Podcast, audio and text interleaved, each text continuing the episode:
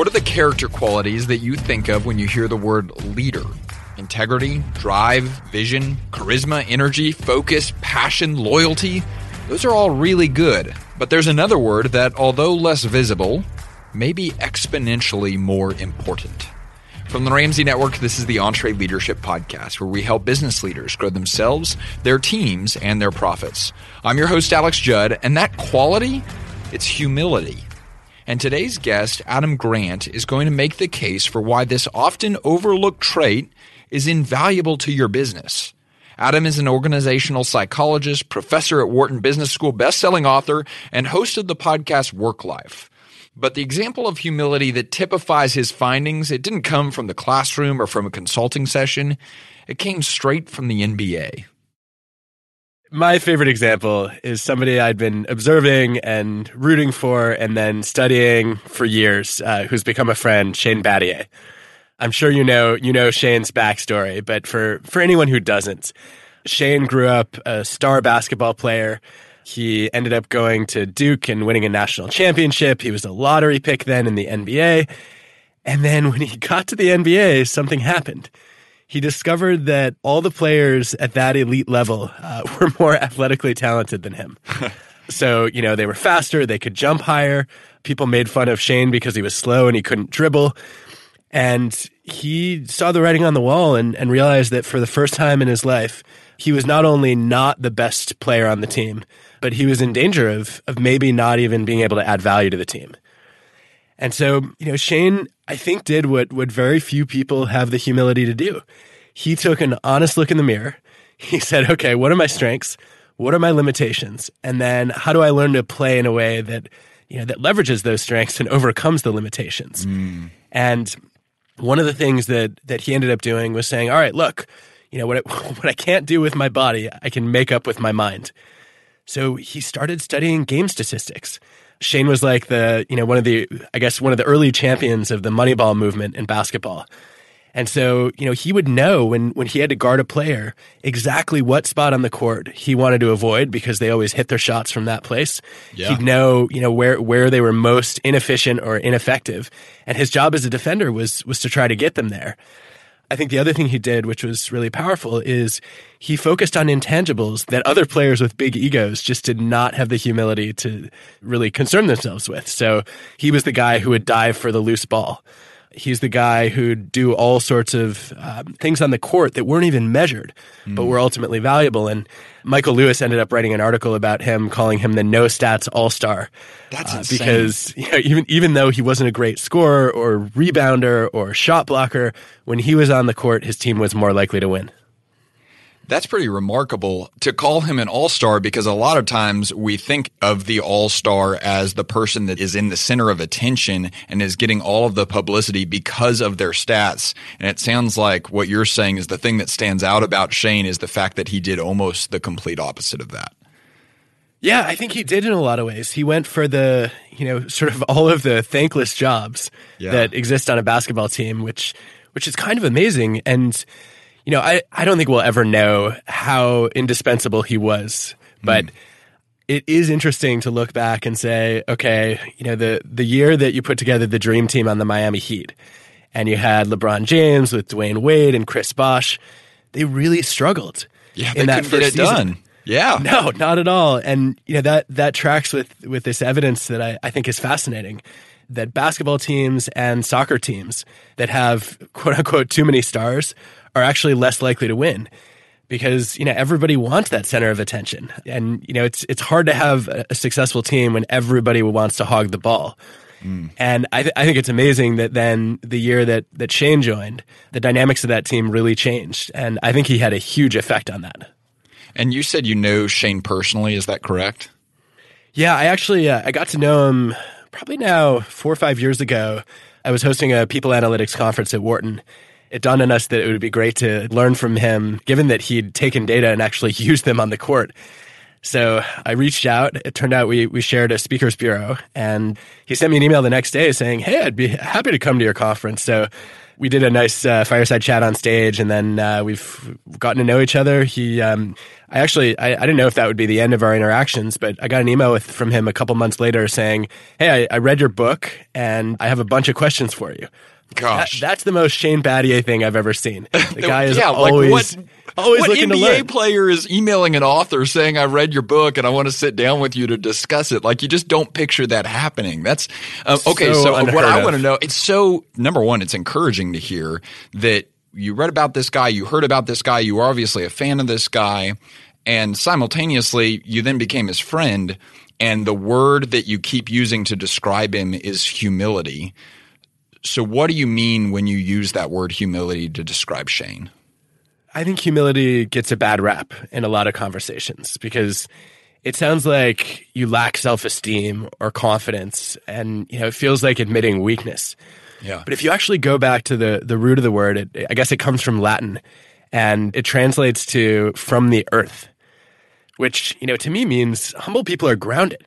They don't think little of themselves. They just want to have a realistic sense of themselves. And I think that's what Shane is about, right? He it's not like he thought, you know, he he was incapable of playing basketball. He Yeah. was, he knew he was good enough to lead a national championship team in college and to make the NBA, but he had to he had to take a, a hard look in the mirror and say, okay, you know, what what are the limitations that are really going to hold me back, and then what can I do to to try to get better?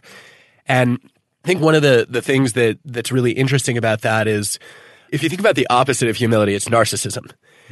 And there's a, a study that came out last year, which essentially showed that if you had more narcissists on an NBA team, your team was less successful. And the, the, the way that the narcissism was measured is hilarious in this study. Uh, you actually take a sample of the players' tweets and then you code them for how self centered and grandiose they are. And one of the tweets that scored high on narcissism was an NBA player who tweeted a picture of himself. And the caption was When I look in the mirror, what I see staring back at me is greatness. Oh my word.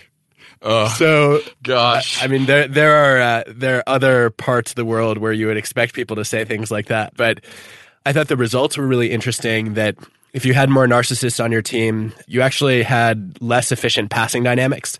So there was less team coordination, uh, fewer assists, for example, and that actually hurt team performance over time. And the the way it played out was most teams got better over time through the season as they practiced together.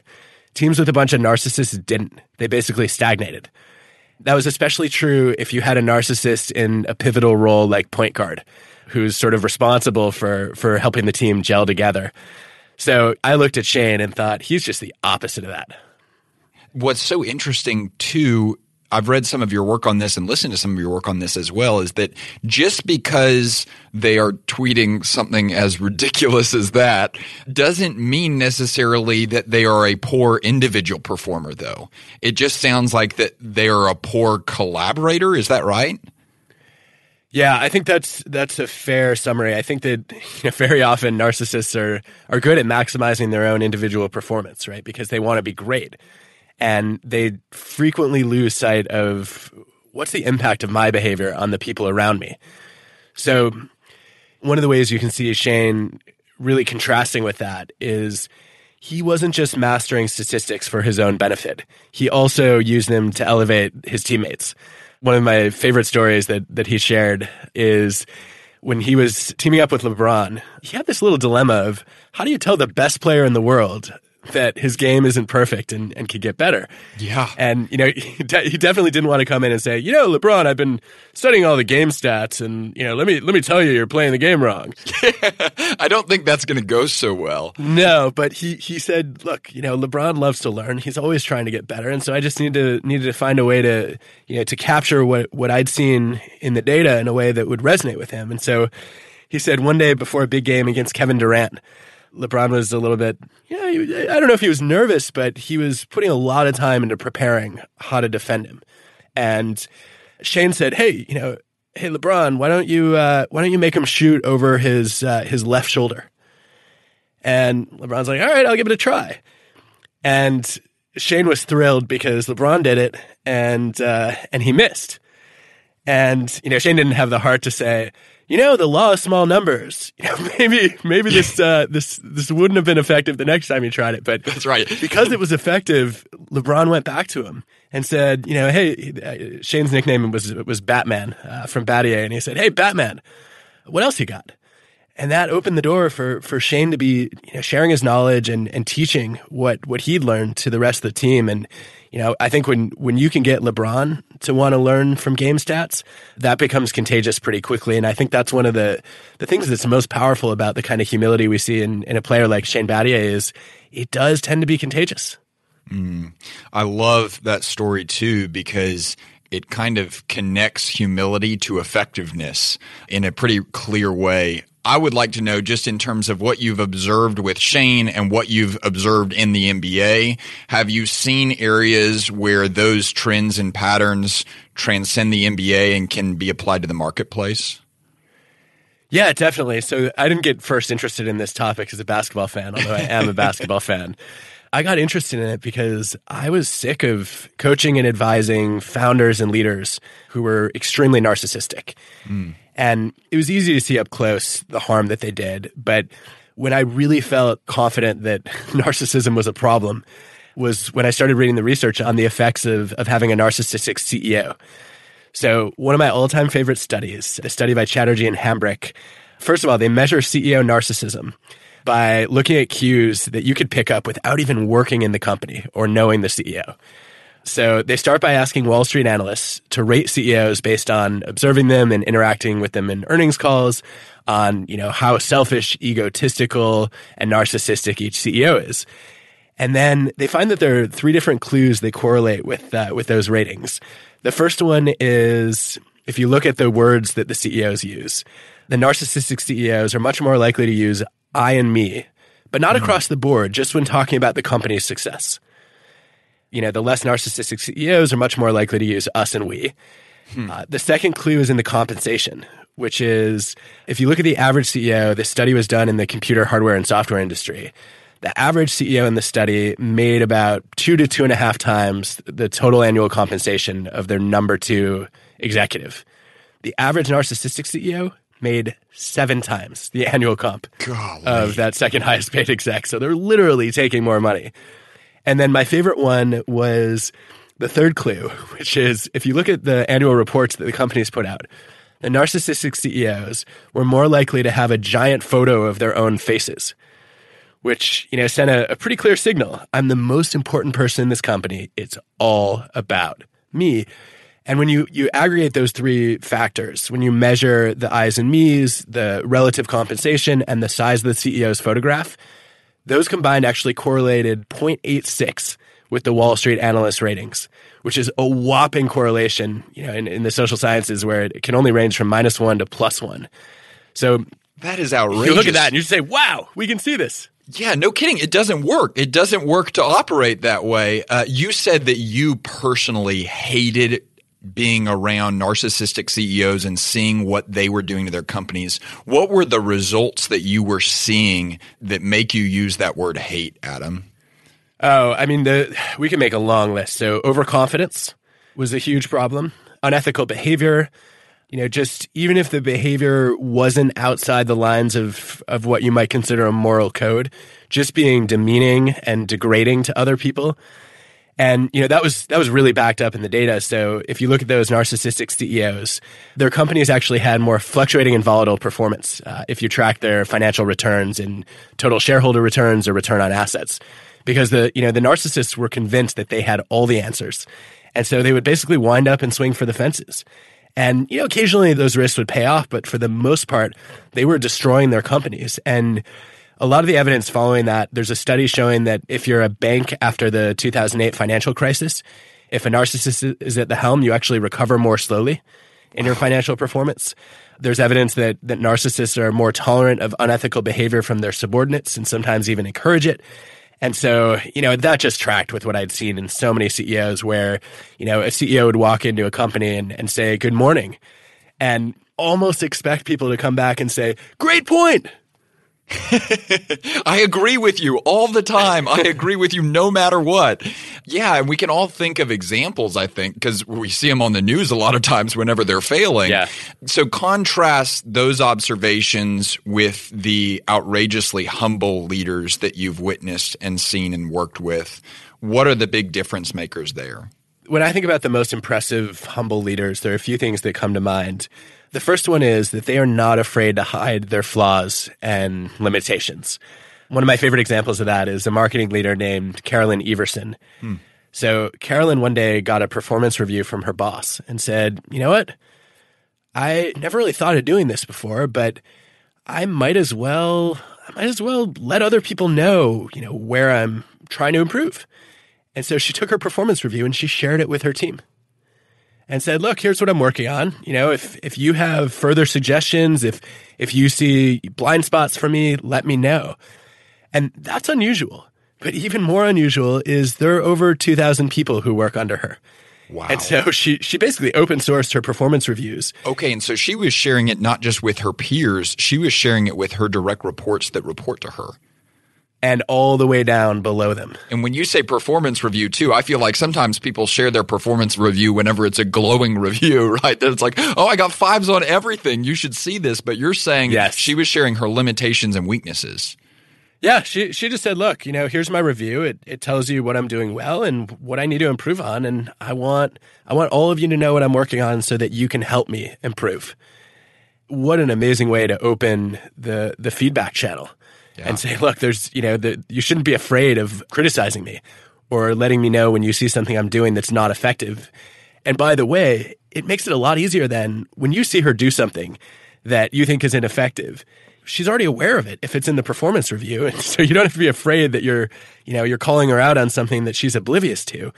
But then also, if you see something that's not in the performance review, it reinforces how important it is for you to raise it because it's, it's clear that it's not on her radar right now. So that to me was was a first step, and we could talk about some others if you want.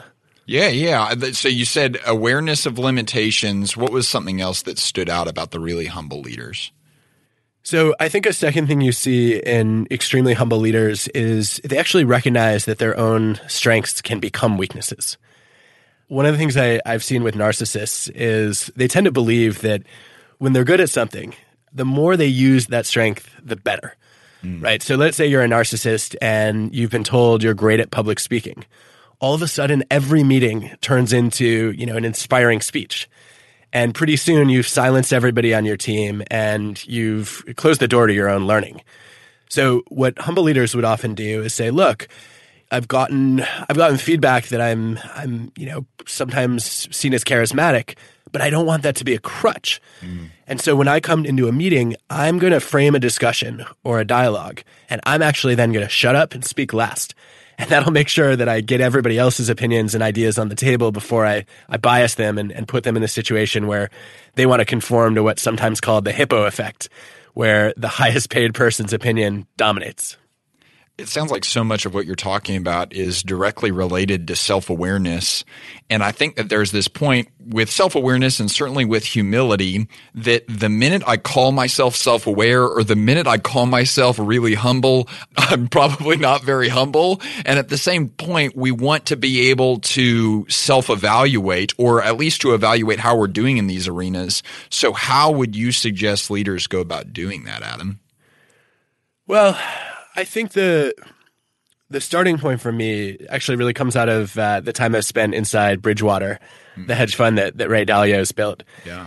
And, you know, there's some practices at Bridgewater that I would not necessarily recommend to most organizations, but they've been the most successful firm in the history of their industry. And I think one of the ways they've done it is they believe, look, if you want to beat the market, you have to think differently from everyone else.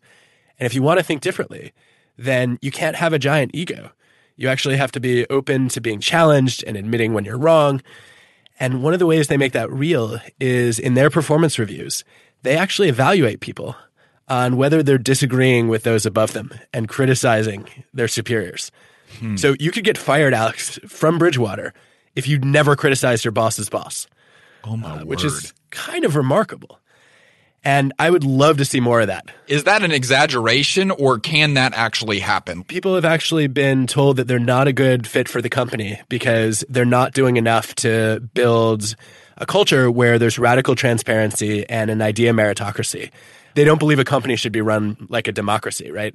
Uh, they actually want the best ideas to win. And if you're 25, there, there's actually there's an incredible example from Bridgewater of Jim Comey, uh, the now famous Jim Comey, uh, was actually a senior executive there.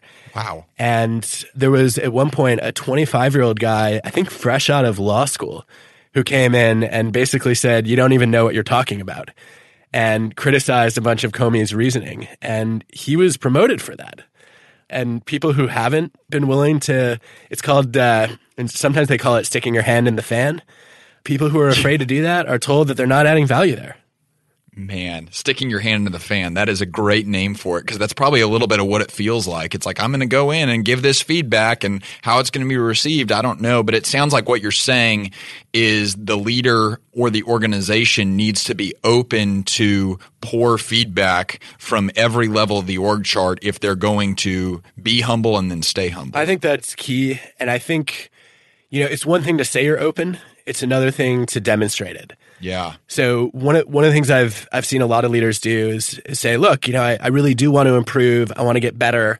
Let me ask for feedback. But I, I recently finished an experiment in a couple of companies with a, a doctoral student, Constantinos Coutifaris. And we said, look, asking for feedback is not enough. Because when you make the request, people don't know how you're going to react. Mm. Are you going to listen or are you going to bite their heads off and get really defensive? So we tested whether it would help to go an extra step and we randomly assigned uh, dozens and dozens of managers, some of them to just ask for feedback, others to say, here's a time when I've been criticized in the past, and here's how I benefited from it. And that second group, over the next year, their teams actually experienced more psychological safety. So they felt like they could take a risk in challenging, criticizing, speaking up. Whereas the, the leaders who asked for feedback but didn't kind of prove that they'd been willing to listen to it in the past, they got a temporary boost in the psychological safety in their team, and then it, it fell right back to baseline. Wow. So if they just give almost like proof text for this can work, I want you to be critical, then it's more likely to actually occur in the future. That's pretty powerful. I'd like to know if we're talking to a plumbing company with 20 team members. I don't think the business owner is going to walk into that company and say, okay, I have established an idea meritocracy now, right? Like, I don't know that that's going to happen. So, what would the next action item be for that business owner that's saying, I want to make sure that I'm staying grounded and I'm staying humble and I want to establish an organization where that occurs? I think one of the, the most effective things you can do is you can invite people to criticize you in public mm. and then demonstrate in real time that you're willing to take it. There's an interesting example of this from a colleague of mine, Tom Garrity. He was running a company that, that started growing, and when they were about 100 people, he noticed that people weren't giving him the honest, unfiltered feedback that they used to. And you know, he felt like there all of a sudden there was too much power distance in the organization, especially with the people who didn't know him when he was a peer. You know, they just kind of saw him as as the CEO. And so Tom actually called. Uh, he called a meeting. It was an all hands meeting, so 100 people show up. Wow! And he says, "You know, I, I don't think we're getting enough criticism on the table. I feel like I need to find out how I can improve in order to be effective." And he said, "We're going to stay here until everybody tells me what they think I can do better." And you know, a lot of people were, were hesitant at first, not not knowing how it would go, but he had he had prepared a few of his colleagues beforehand and, and said, look, you know, take the gloves off. I really want to know what you think. And I'm going to try to model the way I would most love to react to criticism on my best day. And he said it was um, it was kind of a watershed moment in his culture you know, that after seeing the way that he was willing to listen, people were not only, you know, more likely to confront him with, with areas for improvement, but they also sought out that kind of feedback from one another. And, you know, I don't know that everyone wants to go to that extreme, right? And say, all right, let me stand up in front of a firing squad. That's right. But I think, you know, even doing that in small groups just to, to demonstrate that you're willing to listen and learn to me is a, a powerful step. Well, and that you're a human being because everyone else knows you're a human being. It's just, do you know you're a human being that everyone's looking for? I was having a conversation with a business owner. It was actually yesterday and she was in a really tough position. She has made over the past 90 days or so, she has made some really tough changes to compensation structures and some certain policies in the business that have been standing for a long time, but it was necessary for the sustainability and forward motion of the business that she had to make these changes because they were unsustainable. And we don't need to talk about this practice because I don't know that I necessarily agree with this practice. She had a suggestion box and in the suggestion box, she was going through all the comments left anonymously by employees. And one of the employees, I guess in the midst of all this change, just kind of lashed out and wrote, the ship is sinking in all caps. Whoa. And she's sitting there, and every Monday at her staff meeting, she addresses the suggestions in the suggestion box.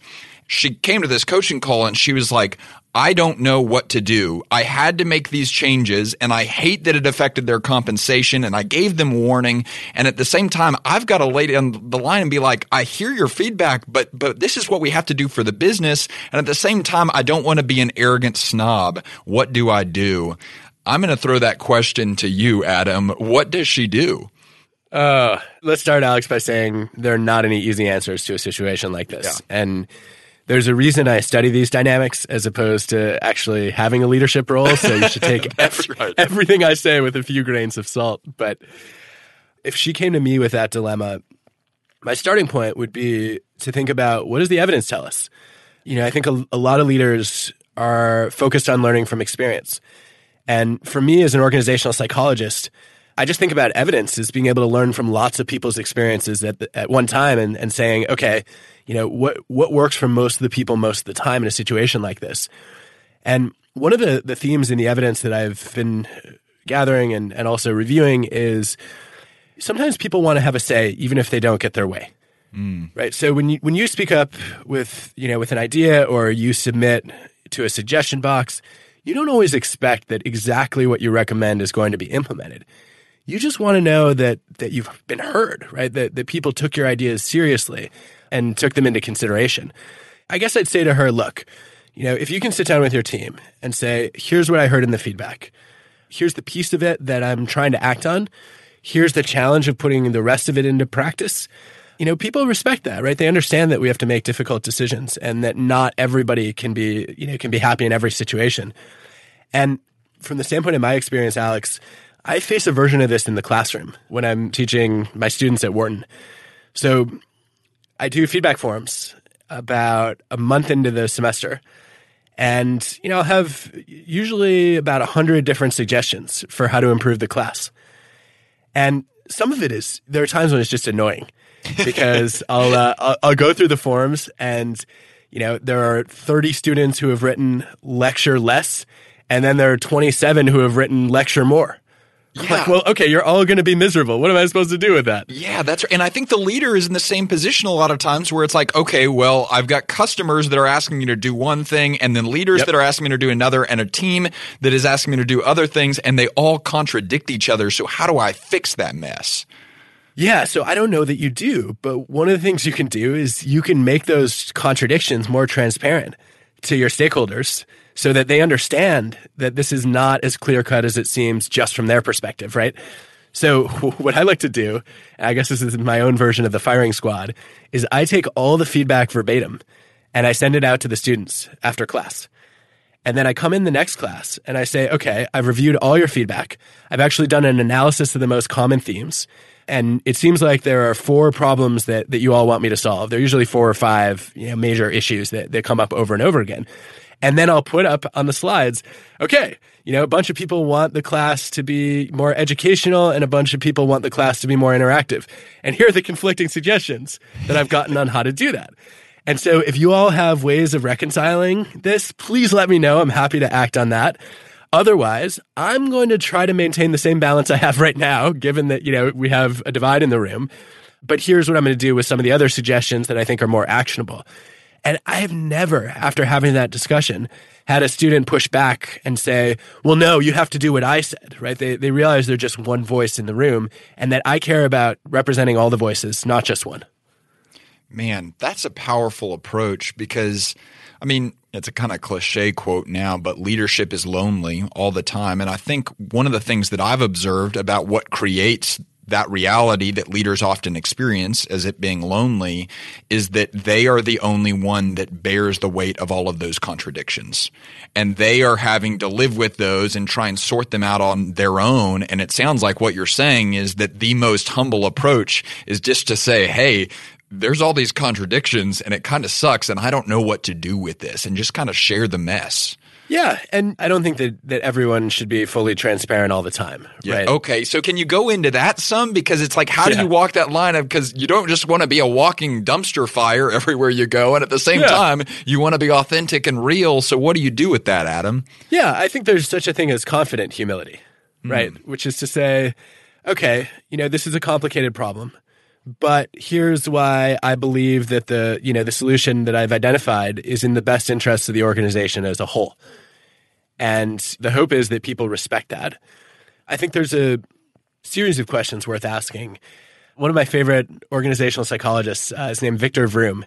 Uh, and his, his license plate on his car actually says Vroom, which is amazing. Of course it does. Why? So is that humble or is that narcissist given that it's his last name? How does that work? I, I, I hope I hope it's neither. Uh, I hope it's I hope it's just fun. That's a good answer. I like fun. That's good. Yeah. So Victor was sort of one of the founding fathers of our field, and he spent m- most of his career studying how leaders make decisions. And he saw a systematic mistake over and over again, which is leaders would settle on a style and they would stick to it. So, you know, you might be empowering, I might be more directive, and that's basically how we each choose to operate.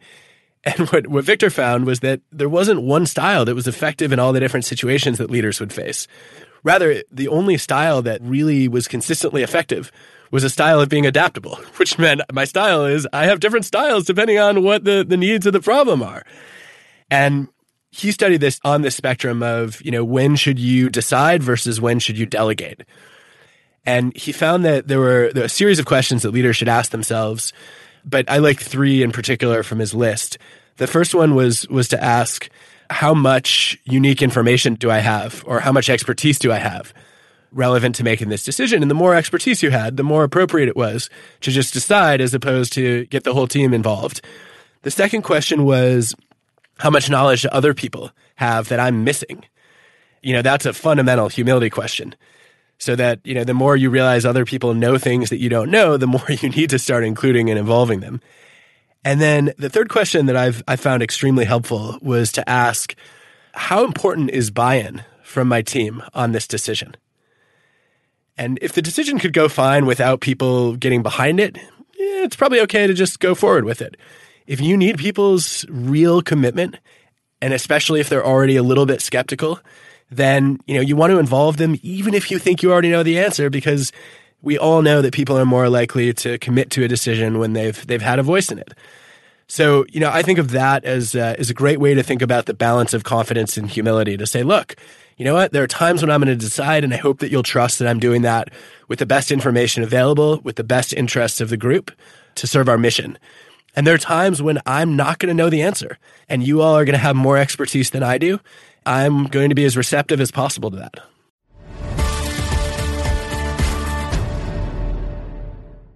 Here's a math refresher. There are only 24 hours in a day, so you and your team need to streamline time consuming tasks to focus on the activities that make money.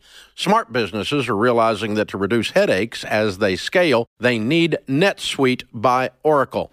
NetSuite is the number one cloud financial system, bringing accounting, financial management, inventory, and HR into one platform. With NetSuite, you can reduce IT costs because it's cloud based. You can cut the cost of maintaining multiple systems because you've got one source of truth. It's a big deal. And you improve efficiency by bringing all your major business processes into one platform, saving time and cutting manual tasks and errors. So join the more than 37,000 smart companies like Ramsey Solutions that have done the math and are boosting their efficiency with NetSuite. And right now, you can download NetSuite's popular KPI checklist designed to drive the right behaviors for your business. Absolutely free at netsuite.com slash Ramsey. That's netsuite.com slash Ramsey to get your own KPI checklist. This episode is brought to you by Trainual. Even when you're great at running the day to day, a lot of leaders struggle to delegate. But delegation is a critical leadership skill, and empowering your team by building that skill just takes having the right system in place. Well, Trainual is that system, and it's a game changer. Trainual is an easy to use app that helps document and organize everything about your company in one place. Clear outlines for every role and responsibility step by step training for all your SOPs and employee handbook content, an org chart and directory. You can build accountability tests. Employees can even use Trainual's powerful search to answer their own questions. Companies using Trainual are cutting training time and related costs by up to 75%. Get started with over 300 templates and their world class support. It's time to get your entire team playing from the same playbook. Visit trainual.com slash entree today for a demo and get 15% off your first year with code entree15. That's 15% off at T-R-A-I-N-U-A-L dot com slash entree with code E-N-T-R-E-1-5. I think one of the greatest challenges, but also probably opportunities facing business owners and their teams right now is that idea of remote work. Because I think we're all recognizing that when you have a remote team, whether by choice or by requirement, it can be hard for your team to stay connected to the culture of your business. And I'll tell you, our friends at Belay know about this better than just about anyone because they've worked 100% remote with over a thousand team members for years. And they recently compiled their best practices and tips in a free resource called 13 Ways to Build a High Performing Remote Team. This resource is going to help keep your team connected to the mission, connected to the values, make sure they're staying communicating and staying healthy, just as if you were sharing the same four walls. So whether this is just a season of remote work or this is something that you want to do moving forward, go ahead and get this resource by texting the word belay to 31996. Again, that's the word belay spelled B E L A Y to 31996.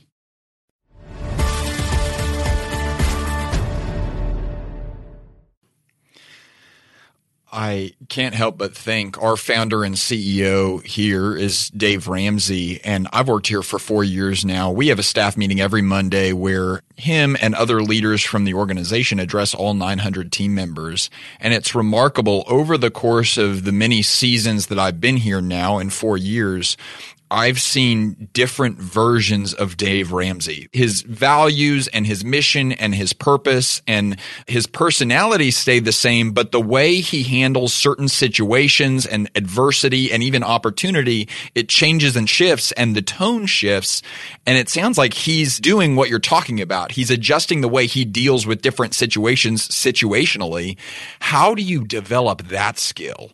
Because that seems like a next echelon of leadership that a lot lot of people never think about because we're so absorbed with our quote unquote leadership style? That's a great question, Alex. I'm curious. You've had a chance to watch Dave. What would you say?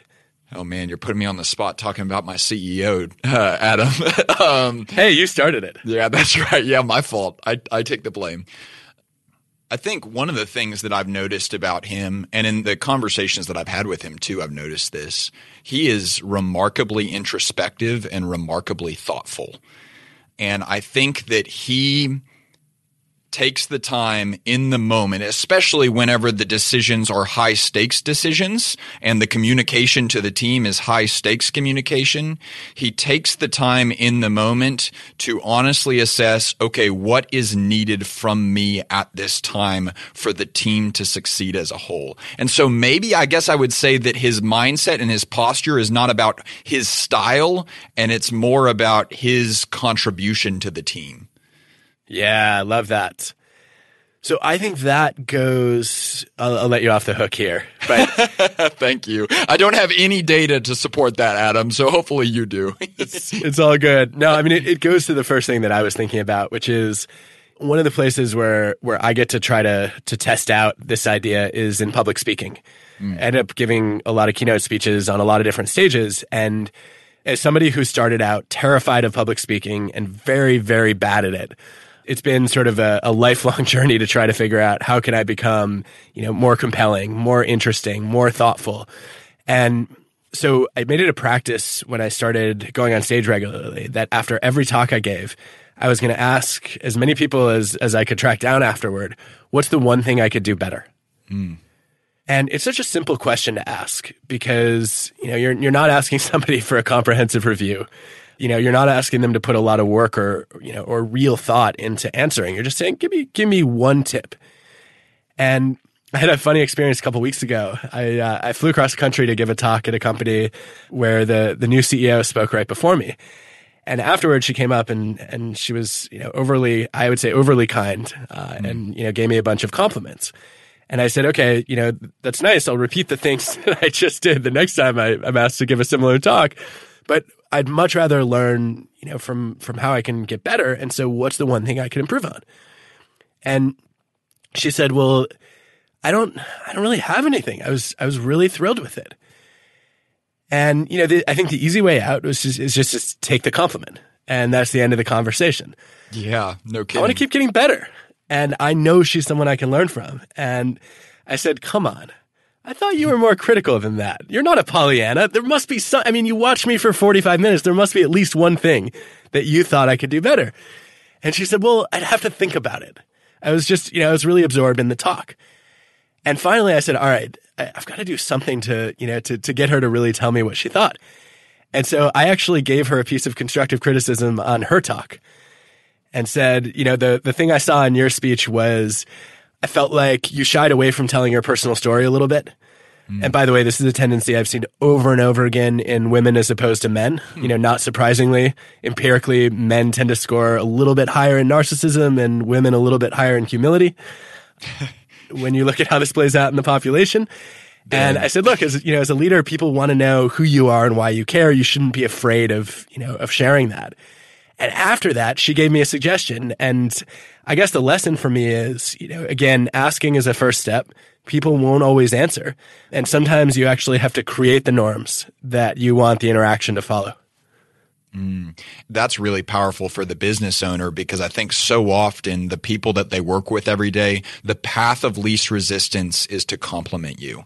And so they are surrounded by compliments and it's not necessarily their fault. It's just kind of human nature. Why would I step into unnecessary conflict? So it sounds like the correct approach is, is what you did with that woman is I'm going to press. I am going to make it my goal to get one sliver of criticism out of you because I know it's there there. It was, I mean, it was, it was actually a, a fun tug of war because for a while, you know, it was, it was, clear that she had decided she was just really happy with the talk and she didn't want to criticize it. And at some point, I, I think I said to her, I think my, my exact words were, I promise I'm more stubborn than you are. I promise. you can you can test me. I'm I'm willing I'm willing to play that game. I'm sure your time is valuable and you have other things you'd rather be doing. So just give me something here. I want to jump into humility in the workplace and how you create a team that values humility like what we're talking about. But before we get there, I'd like to just one more question on humility and leadership. A couple of years ago, we had Alan Mulally speak at one of our summit events. He's the former CEO of Ford. Yep.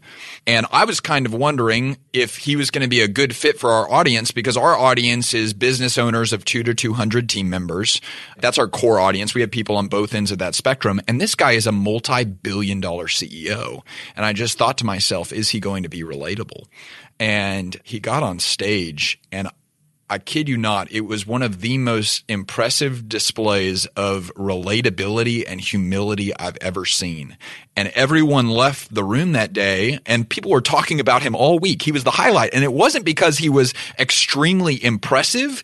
It was just because he was a normal guy and he was relatable, but he had done all these amazing things and it changed, Adam, it changed the feeling of the room this guy's humility just, I mean, he reeked of it and everyone left that room smiling that day. And I've spent so much time trying to understand what happened there because I know that that has to be at the crux of what has made him one of the most effective leaders of modern America turnaround history. And I still don't know exactly what it was. So do you have any theories on what everyone was feeling in that room? So I want to know more about what he said and did that conveyed that impression. So, you know, I put on my social sciences hat. I walk into that room. What's the sentence or, you know, what's what's even the nonverbal that you first pick up that leads you to say, "Huh, this is this is a real regular human being." Oh man, I think the first thing that stands out were his clothes. it was like he was well dressed, but it wasn't like super flashy by any means, right? His pants were pleated and, and just nice button down shirt, right? He dressed a lot like my dad would dress, and that's fine, right? But he's on this big stage with 5,000 people, right? And he walks out and, and he gives the host, he doesn't shake the host's hand, he just gives the host a huge bear hug that brought him out. And then he comes out and the first thing that I notice, I, and this maybe says more about me than it does about him, I care a lot about really effective, concise communication. And the first thing that I noticed was he wasn't the world's most polished communicator. Right. He had some ums and some uhs and it was like he was kind of maybe, maybe rambling a little bit about his story, but his story was impressive. And then he even said, he said, I just want to let y'all know that everything I know is on one slide and it was essentially his operating values and principles that he used to lead Boeing and then turn around Ford. And he said, it's all on one slide. And then he put up the slide. He said, you think I'm joking. This is the slide. And he put it up and the room was just smiling the whole time. So does that shed a little bit of light? That, I mean, that was my experience. Yeah. yeah I think you actually just answered your own question in a very compelling way. So the first thing you pointed out is uh, that he just exuded informality the way he dressed. It, it made it clear that he, at a basic level, he didn't, maybe he took his work seriously, but he didn't take himself too seriously. Mm. I think that's huge. I think in the, you know, in the realm of not being too polished, there's a classic experiment in psychology where essentially you're you're listening to an audio recording of of somebody answering a bunch of trivia questions. So it's like a Jeopardy game. And in the middle of the recording, the guy stumbles and uh, he spills coffee all over himself, and you can hear a dish crashing, and he just kind of sounds like he's a little bit clumsy. And it turns out that if he's bad at trivia, uh, so he comes across as incompetent, that moment, that what's called a pratfall in, in that work, it basically makes you like him even less. like, okay, the, the guy didn't know anything and he showed up for this, this trivia contest unprepared and then he spilled coffee over himself. What an idiot. Uh, you so know, if not, you're clumsy and incompetent, that's a horrible combination. Don't be deadly combination. uh, it just it just confirmed all your negative views of him. But if he had aced the trivia questions when he spilled the coffee on himself, people liked him more. That was basically this guy who seemed extremely impressive and larger than life, now bringing himself down to your level. And that was a humanizing moment. And it sounds like that you got from Alan Mulally something very similar, which is he didn't try to give a perfect speech. He didn't try to tell you he had all the answers. He tried to, to share what he'd learned, knowing that that knowledge is just like all knowledge, limited and incomplete. Mm. And there was no aura about him that he wanted to impress us. He was just there to connect with the audience. That's a huge deal.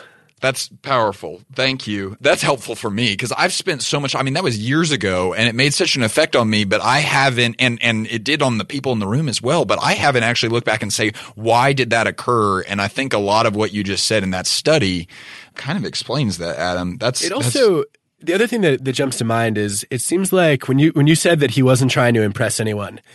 I think there are so many communicators, and I see this with entrepreneurs and with leaders on a daily basis at this point they get on a stage or they stand up in a meeting and their goal is to look smart. Mm. And I think the thing that I've noticed about humble leaders is they're more interested in making other people feel smart. Hmm. I get a little bit of that sense from the everything I know is on one slide. And then, you know, I'm gonna, I'll, I'll give you access to that in case you can use it. And I'm gonna tell you a story, but it's up to you to figure out what you could take away from my experiences. I think that's a great way of engaging the audience and giving them a chance to, to develop their own conclusions, right? To to kind of be the, I guess, to be in the position of, of generating insights as opposed to just consuming them. That brings to mind another moment from that talk. He did q&a which also is another super kind of humble thing to do is to do q&a and it was just running around the mics in a room of 5000 people or whatever. And it's just like ask me whatever you want right? Everything i know is on one slide. And i'll never forget there was a woman that stood up and asked him the question she said you're so laid back you just seem so relaxed about everything how do you deal with stress and he sat there and he legitimately thought about it. He paused and then he kind of looked at the ground and then he just looked back at her and he said, I don't do stress. And it, it, what was crazy is it wasn't like this I hustle and I grind and I just get through it. It was it was authentic and it was real.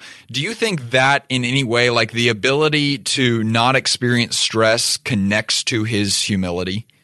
I, yeah, I, I wonder which is which is potentially the cause and which might be the effect. Yeah. I do know there's there's a lot of evidence that stress often happens when we're in a, a self-absorbed state. Mm. Right? We we kind of we turn inward, we focus on our own anxiety. And when we focus on other people, we're much less likely to feel that. It seems, you know, one, one of the other things you're describing about Alan that that I've seen in other humble leaders is it seems like he didn't think he was more important than anybody else. Hmm. I mean, yeah, he had this big title and impressive set of accomplishments, but as a human being, he didn't think he had more value than, than anyone else in the room.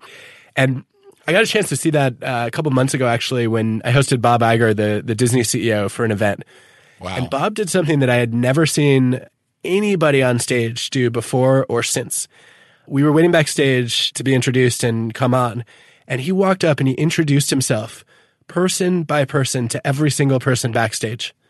He said, Hi, I'm Bob, and then shook their hands. And that small moment of just showing that he cared about acknowledging other people. Of course, you could say, well, it's a really humble move, but it actually gave him more power. Yeah. Because people felt like they mattered in his eyes. Man and that's the the ceo of disney. I, mean it's like if anyone doesn't need to do that he's the guy right? Because he is he could probably make a phone call that could make a lot of money in that moment but he took the time to do it and i think people recognize that and I think that's a lot of times what leaders fall susceptible to is they say, "Oh, Bob Iger needs to do that, but I don't need to do that." And it's like if you're in a leadership role, people are watching you and it's those small things a lot of times that make a way larger difference than the big things. Agreed. And the thing that that happens over and over again is if you didn't make those moves, you know, I think people wouldn't they wouldn't expect anything different. I think the problem you face as a leader is people have very high expectations of you and it's extremely hard to exceed them, right? You're often struggling just to live up to them. And so those moments are a chance for him to defy expectations and surprise people in a way that they're going to remember that that really says something about his character. And of course, you know, it, it felt very clearly like he wasn't doing it with a goal or with an agenda. He did it because that's how he treats other human beings when he interacts with them.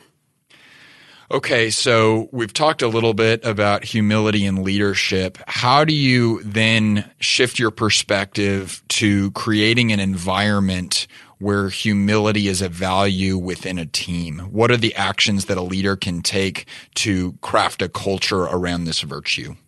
the, the standard answer to this question in tech is you've got to celebrate failure. Uh, for the record, I kind of hate that phrase. Why would we celebrate failure? Why would we do that? I don't know about you, Alex, but I have never wanted to throw a party after any kind of failure I've experienced. Yeah, no, it seems to me like most people that use the phrase celebrate failure have never actually failed. Either that or they've achieved so much success that failure is a blip. Yes, that's right. It just has no impact on them anymore. so I do think there's uh, there, there's something there that's just being expressed the wrong way. Yeah. I don't think we need to celebrate failure. I do think we need to normalize failure mm. and say, look, you know, part of the way that that you build humility in a team is you make it easy for people to learn from their mistakes. If they think mistakes are huge problems, if they know they're going to be punished severely anytime they screw up, then what do they do? They hide their mistakes and then they don't learn from them but no one else learns from them either because they've been covered up. Mm. There's evidence on this from um, from hospitals, for example, that if you create a culture that lacks psychological safety, where people are afraid of taking risks and, and trying new things and and making errors, that those teams actually end up making more errors because of the loss of learning. Whereas if you build psychological safety, people freely admit what went wrong, and then they and everyone else in their team are in a better position to try to learn from it. And so, you know, to me, that's the first step is to just say, look, you know, if we never fail, we're not aiming high enough. If we never fail, we're not trying enough new ideas. We're not taking enough risks. And so, you know, it's going to be disappointing if we fall short of our goals. Of course, we're not excited to fail. But when it happens, let's, let's talk about what we can learn from it. There's a great example of this actually from Etsy, hmm. where when engineers make a mistake, they actually send an email to the entire company uh, explaining what went wrong and what they learned from it. And they describe it at Etsy as uh, it's kind of like putting a slippery when wet sign on a floor so that no one else can, will slip and fall. Look, you know, if somebody makes an error in, in coding or you know or in building a website or anything like that, uh, we we want to put that sign up so that nobody else slips and falls in that same place in that same way. I think that's a powerful principle, establishing the culture of we learn from our mistakes. And then also from a cultural perspective, one of the things that we talk about all the time around here is reward what you want repeated. And as I was thinking about what you were saying earlier with regard to kind of the dichotomy between Shane and LeBron, it seems like so often when we use that phrase, reward what you want repeated, the thing we reward is LeBron James. And sometimes it's LeBron James with a really bad attitude that isn't humble at all that we're rewarding, but it makes the company a lot of money. So we're just going to keep rewarding it because we want that to be repeated. How do you create a culture in which the thing you are rewarding is Shane Battier? So I think there, there are two questions there. There's a culture question and then there's also a structure question. Okay. Can we start with the culture question? Yeah. So on the culture side, I think it's fundamentally the question is who do you hire and who do you promote? People don't read your values from what you say. They they figure out what's important to you through what you do. Mm. And if you bring in and elevate people who are individual superstars but undermining the people around them, you're sending a pretty clear signal that how we collaborate, how we work with others, you know, whether we make a team better or worse is kind of irrelevant. So I think that, you know, that means when you do interviews, you want to screen on, you know, not just people's individual capabilities, but what the effect of their performance is on their colleagues you could ask the same question in promotions, and we we could talk through some examples of that if you want. Yeah, I'd love to hear some examples of the questions you would ask. So my uh, my new favorite example is uh, from a company called Menlo. It's a small company, uh, Menlo Innovations, in the Detroit area. As a native Michigander, I was very excited when I when I came across this example. Michigander, so, I've never heard that word before, but I like it. you can also try Michiganian if that helps you. But Anyway, this company, Menlo Innovations, uh, they do a lot of collaborative work. They actually describe their, their mission as a company as curing all the misery in the world that's caused by software. Wow. Which I think is a hilarious mission. Yeah, no kidding. So they, uh, a lot of the work they do is uh, they have pairs of people work together on debugging code and, and putting programs together. And so in their initial hiring, the CEO, Rich Sheridan, had this, this big problem that he kept bringing in people who were great at the individual tasks, but were not working well in pairs. And he said, look, they're, they're really smart, they're capable, but they're not very good at kindergarten skills. and so they actually revamped their job interview process so that now what they do is they run an audition. It's only three or four times a year. So instead of going in for an individual interview, you show up for this mass audition where there might be 50 to 100 candidates and you're given a series of problems to work on in pairs. So you and another candidate have to collaborate. And you're told that one of the, the conditions of your hiring is do you actually make the other person look good enough that they could get a job? Oh, wow. And you will see very quickly who's willing and able to do that and who is not interested. Yeah, no kidding. Because I can think of people that I work with today that it's like in every scenario they are in, when they are in the meeting, the entire meeting is better, right? And it's not because they are just some superstar. It's because they have this gift of elevating others. Yes. What is it about those people that gives them the ability to elevate others? Like, what are you looking for to identify that quality in someone? So it's related to narcissism and humility. Um, it's a dynamic I've studied most of my career. The fundamental question is, for, you know, in terms of mindset, are you more of a giver or a taker? Mm-hmm. So, you know, takers are the people who are always asking, what can you do for me?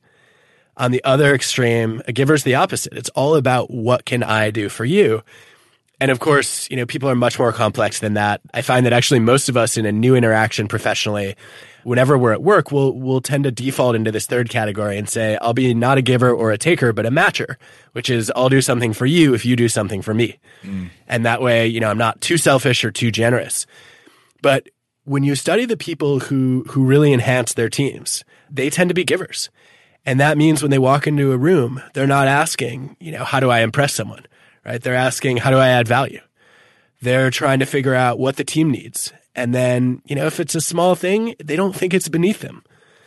You know, that might be in some cases sharing a bit of knowledge. It could be showing up a little early or staying late. It might, in other cases, be saying, you know what? I actually know somebody who's better qualified than I am to help you. And instead of trying to be the expert here, I'm going to make that introduction so that you can benefit directly from their knowledge. And when I've studied givers, the most interesting thing about them is they have the opposite effect, you know, on cultures that takers do. When takers succeed, somebody else has to fail, right? Because it's all about win, lose, zero sum. That's right. When givers succeed, they actually make other people successful too. And so, you know, I don't think that generosity is always the most efficient path to success, but in many ways it's the most sustainable one because it, it ends up I think givers are often the rising tide that lifts all boats. Mm, that's so good. Is giver versus taker a black and white dichotomy or is it a spectrum, Adam? I mean, like everything else in life, it's a spectrum. The way I think about it, Alex, is I think about your style as how you treat most of the people most of the time.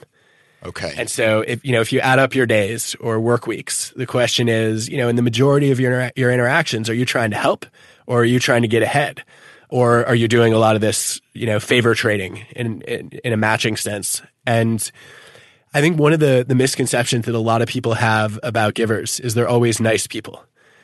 And I find that how agreeable or disagreeable you are, you know, are you warm and friendly or more critical and, and challenging, has no bearing on your tendency to give and take. Because, you know, being agreeable is basically about creating social harmony, being a people pleaser. But that's kind of on the surface, right? How fun is it to interact with you? Are you a polite person? Whereas giving and taking are more of your motives deep down. What are your real values and intentions toward others? And so I think we make two big errors when we judge people. And I've seen this a lot in hiring. We get fooled a lot by the agreeable takers, also known as the fakers. You know, they're they're super nice to your face, but then they stab you in the back. Yeah, that's right. And they are so good at kissing up and kicking down because they know that the best way to get a job or get ahead is to impress powerful people. But then they figure out, you know, it's kind of a lot of work to pretend to care about everybody. And so they let their guard down with their peers and subordinates who get to see their true colors. Mm. And that means for me, it's often a red flag when somebody has a great reputation upward, but it's more mixed, lateral, and downward. It also means the more powerful you become as a leader, the worse your judgment of other people gets because you've got those takers who are more motivated to flatter you and impress you. And so that's that's one kind of error that we make. There's another kind as well, but let me pause there.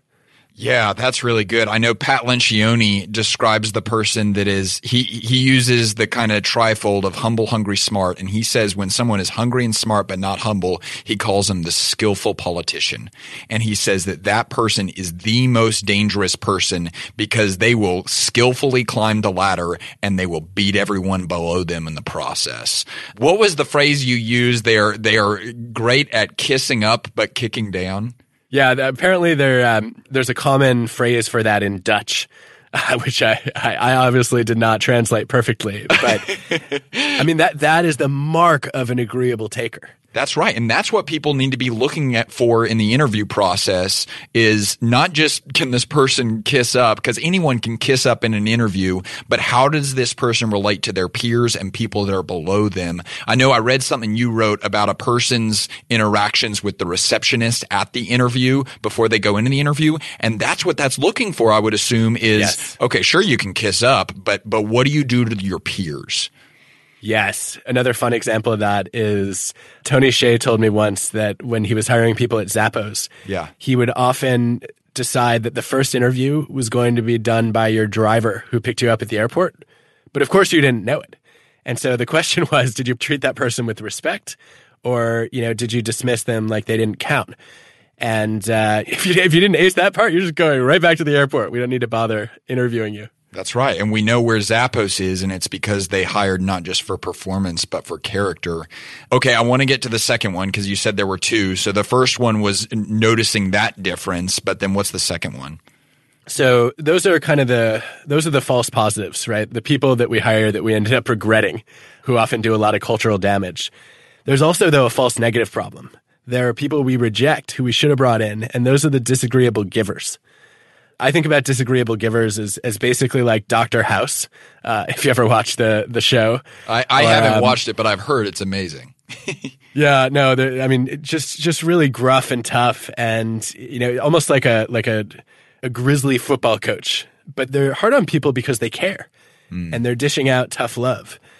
And I think we um, we often misjudge them because on the surface they come across as you know maybe a little bit difficult and grumpy, sometimes too skeptical, and we misread that as not caring when in fact that's their way of caring, right? They believe in your potential, they care about your success so much that they want to make you better. And so I think you have to watch out for for that error too. On this giver and taker spectrum, if you have someone that is probably acting like a taker, but maybe is willing to be coached, what are the actions you would give leaders for coaching individuals towards the more giving side of the spectrum? I think you hit on the first step, which is willingness. Yeah. There's um, a football coach who went on to become uh, the most trusted coach to Steve Jobs and also to Larry Page and Sergey Brin at Apple. Wow. Uh, his name is Bill Campbell. The first question that Bill would ask people when they sat down wanting to work with him was, Are you coachable? And he would just ask them right to their faces. Uh, I, except it, it wasn't a gentle question. It was more like, Are you coachable? And he would he would do that to Steve Jobs. Yes. Uh, And everyone else he worked with, he wouldn't work with you until he asked you that question. And I think it's such a clever question to ask because you know that you can't say no to it. And otherwise, you know, the opportunity is gone. And so, yeah, of course I'm coachable is the answer. And now you've got to, you- you're accountable for that. You have to follow through and, and live up to that commitment.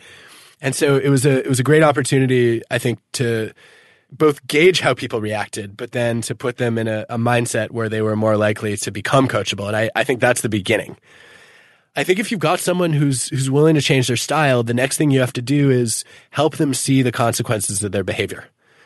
One of the most effective sort of conversations with performing a taker I've ever seen was a few years ago. I met a woman named Kathy. She was working at a financial services company and she got a promotion. She was told she was going to lead a new team with this guy that today I'll call Colin because that's his name. and four different people came up to Kathy and said, Kathy, watch your back. Don't trust Colin. Basically saying, look, he's a huge taker. And Kathy sat down with him in their first one on one and said, Hey, Colin, I understand we're going to lead this new team together. And I just wanted you to know this is what I've heard about you. Hmm. And she shared all the reputational feedback. Oh my Now- word. Colin's response was priceless. He- He's like, I I don't know who you've been talking to, but clearly all these people are jealous of me.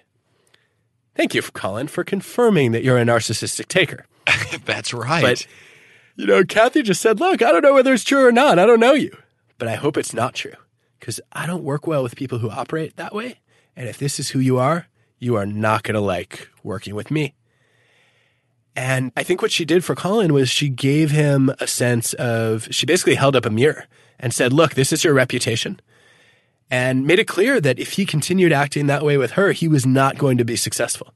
Hmm. And I think that that's that's one of the most helpful steps you can take if you're trying to coach a taker in in the more giving direction is to say, look, here are the behaviors that I've seen or heard about. Here's why they've been counterproductive, and here's what effectiveness would look like instead. And sure enough, Colin changed his stripes for the next year and a half that he was working with Kathy. He shared credit. He volunteered for unpopular assignments. He mentored junior people. And um, I think, you know, very often when we engage in a behavior, it makes sense in that moment. what we don't have access to is the full picture of all those moments collected together. What do we look like to other people? Gosh, and and the the great coach is the person that holds up the mirror, but they're responsible to hold up the mirror, but you are responsible for changing with regard to what you see. Man, Adam, that's so good. I'll tell you, I, I could listen to you talk about this stuff forever. This is just so rich with actionable takeaways. Before we get to the final question, I know you just released season three of WorkLife, which I'm pumped about because I absolutely love your podcast, Adam. That's very kind of you, especially coming from somebody whose show I listen to. Oh, well, we're honored. Thank you for listening to us. I'd like to know what is something that you learned that you are most excited about sharing with your audience? Oh, there's so many. It's very hard to pinpoint just one. But I think, I think if I had to if I had to zero in on one, let me let me think about this for a second. We have episodes coming out on how to procrastinate less, uh, how to fight burnout, how to be authentic without being ineffective or unprofessional. Oh, that's good. Uh, which I, I think I, I, hope that's going to be useful. Oh yeah, I mean, yeah, I mean that's going to be necessary because I feel like the whole authenticity thing right now. It's like sometimes people go so far on the authenticity spectrum that they sacrifice all effectiveness. I've seen that a lot, and uh, actually would love uh, would love to hear some of your examples because we found some really you think you think it's authentic to be a jerk? That's right. What, what yeah. is that all about? This is just my personality style in quotes right? It's like no it's not. You're just being a jerk okay? So stop yeah, doing how about, that how doofus. about you uh, you find some uh, some more authentically appropriate and uh, and productive values and then try to bring those into your personality. That's right. So i think actually the the takeaway that stuck with me which which was totally surprising to me probably came in the burnout episode. So one of the places I went to to try to figure out how to fight burnout was the Cleveland Clinic. They have doctors and nurses who deal with some of the most difficult situations that you can imagine in a job. Mm. And you know, burnout rates for the medical profession are among the highest of any any occupation on the planet. And when I looked at at the strategies that they use to fight burnout, one of the things they did was they trained their caregivers in empathy. And I just thought that was so weird because, you know, last time I checked, sometimes we burn out because we feel too much empathy for the people that we can't help. Right? You have a patient diagnosed with a horrible disease. You know, it's not something you can treat and you feel awful. And yeah, that, that becomes a burden. It's like a cloud over your whole life. Mm. And yet, what I learned from a series of conversations and some observation that our producers did is the reason they trained empathy was they were burning out in part because they lack control over interactions with patients and they lacked a sense that they could do anything to help patients. And, you know, oftentimes there's some research suggesting that what's true for doctors, I bet this is true for managers too, that when a patient comes into their office, it often only takes uh, 15 or 20 seconds before they've interrupted them for the first time. And there's this tug of war where you know the, the doctors are trying to, to diagnose and solve but the patients are trying to be understood and heard and they're just talking past each other and you have yeah. these really difficult unpleasant ineffective interactions. And when they trained caregivers in empathy the doctors and nurses came out and said okay i can ask a question. I can listen a little bit longer. And it turned out if you even just listened for 30 or 40 seconds you were in a much better position to help the patient resolve their problems and I thought that was such an interesting aha. It's um, it's really changed the way that I think about giving advice now, which is you know I used to have entrepreneurs uh, and leaders and students in office hours ask me a question, and then I'd want to jump to figure out what's the best solution for them. And now, as, as I tried to do when you asked for uh, for some perspective earlier, I try to ask some follow up questions about well, what what's really going on in that situation and what's difficult about that to try to put myself in a better position to be able to help. And that seems to benefit both sides. So that, that's been an aha for me. Mm, That's awesome. I, I would recommend that anyone listening to this podcast would go check out WorkLife. Adam and the team from TED do such a remarkable job of creating. I mean, the production quality is unbelievable and the content, I mean, you just heard some of it. It's absolutely outstanding. So thank you for that preview. My final question for you. We've been talking about this topic of humility and it's so interesting because a lot of the topics that we talk about on this podcast, you can draw a direct line to visible results. And this topic of humility is really interesting because a lot of times the more effective you become at this, the less visible the actual results are going to be. And so this can be really hard work that you don't always experience the visible, tangible reward of. So my question to you would be, why is this work still so important for the leader? There's a researcher named Brad Owens who's who's answered that beautifully. He studies humility in top management teams and finds that humble leaders actually bring in better returns. Mm. You know, you can contrast that with uh, with what we talked about earlier with narcissists, right? Where they they failed to learn, they ended up making bad bets. They often undermined their team's ability to learn. Uh, we see the exact opposite with humble leaders. And you know, I think it's it's fair to say though that that humility is about playing the long game right? You're not always going to get a return on your investment tomorrow in saying, you know what, there are things that I'm really terrible at that I need to get better at. There are ways that my team needs to acknowledge their weaknesses more frankly. That work is not always fun. it's not always uh, going to produce the result you want tomorrow. But I think over the course of a year, over the course of a decade, and especially over the course of a career, humble leaders are the ones who end up doing great things. Mm.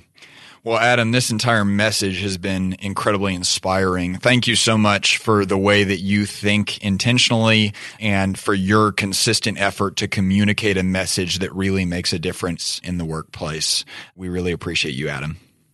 No, thank you. Uh, you. You asked a whole bunch of questions that I have not heard before. Uh, you got me thinking about things I haven't had a chance to think about before. I especially love this this challenge, which I'm I'm going to take up now to go and observe humble leaders and ask what are what are those moves that they make that establish their willingness to keep learning and improving. I feel like that's a that's a little bit of detective work that we could all do, and uh, I'm adding it to my observation list.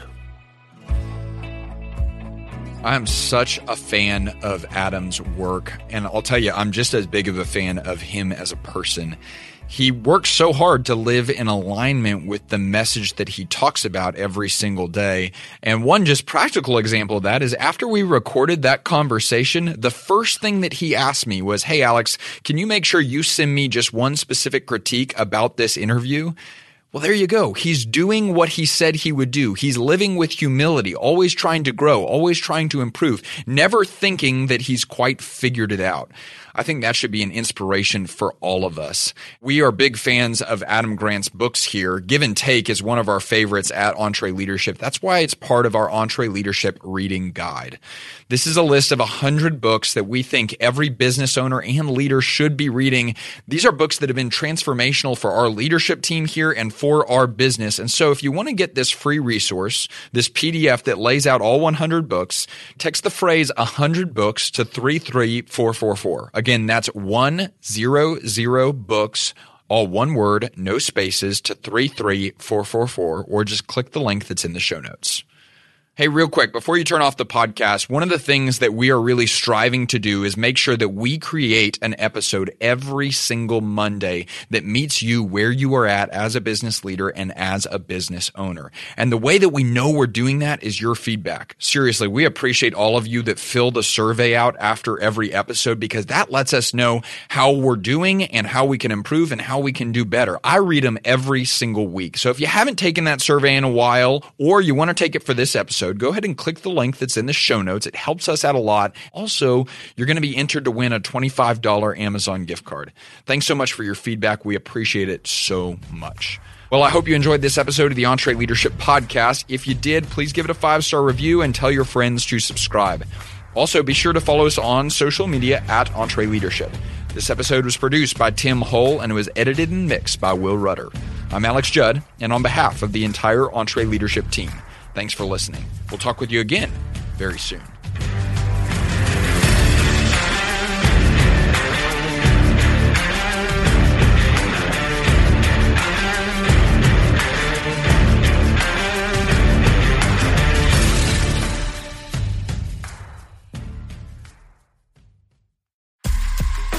If you enjoy this podcast, you should check out other great podcasts from the Ramsey Network, like Borrowed Future not so fun fact America has a $1.6 trillion student loan crisis, and it's out of control.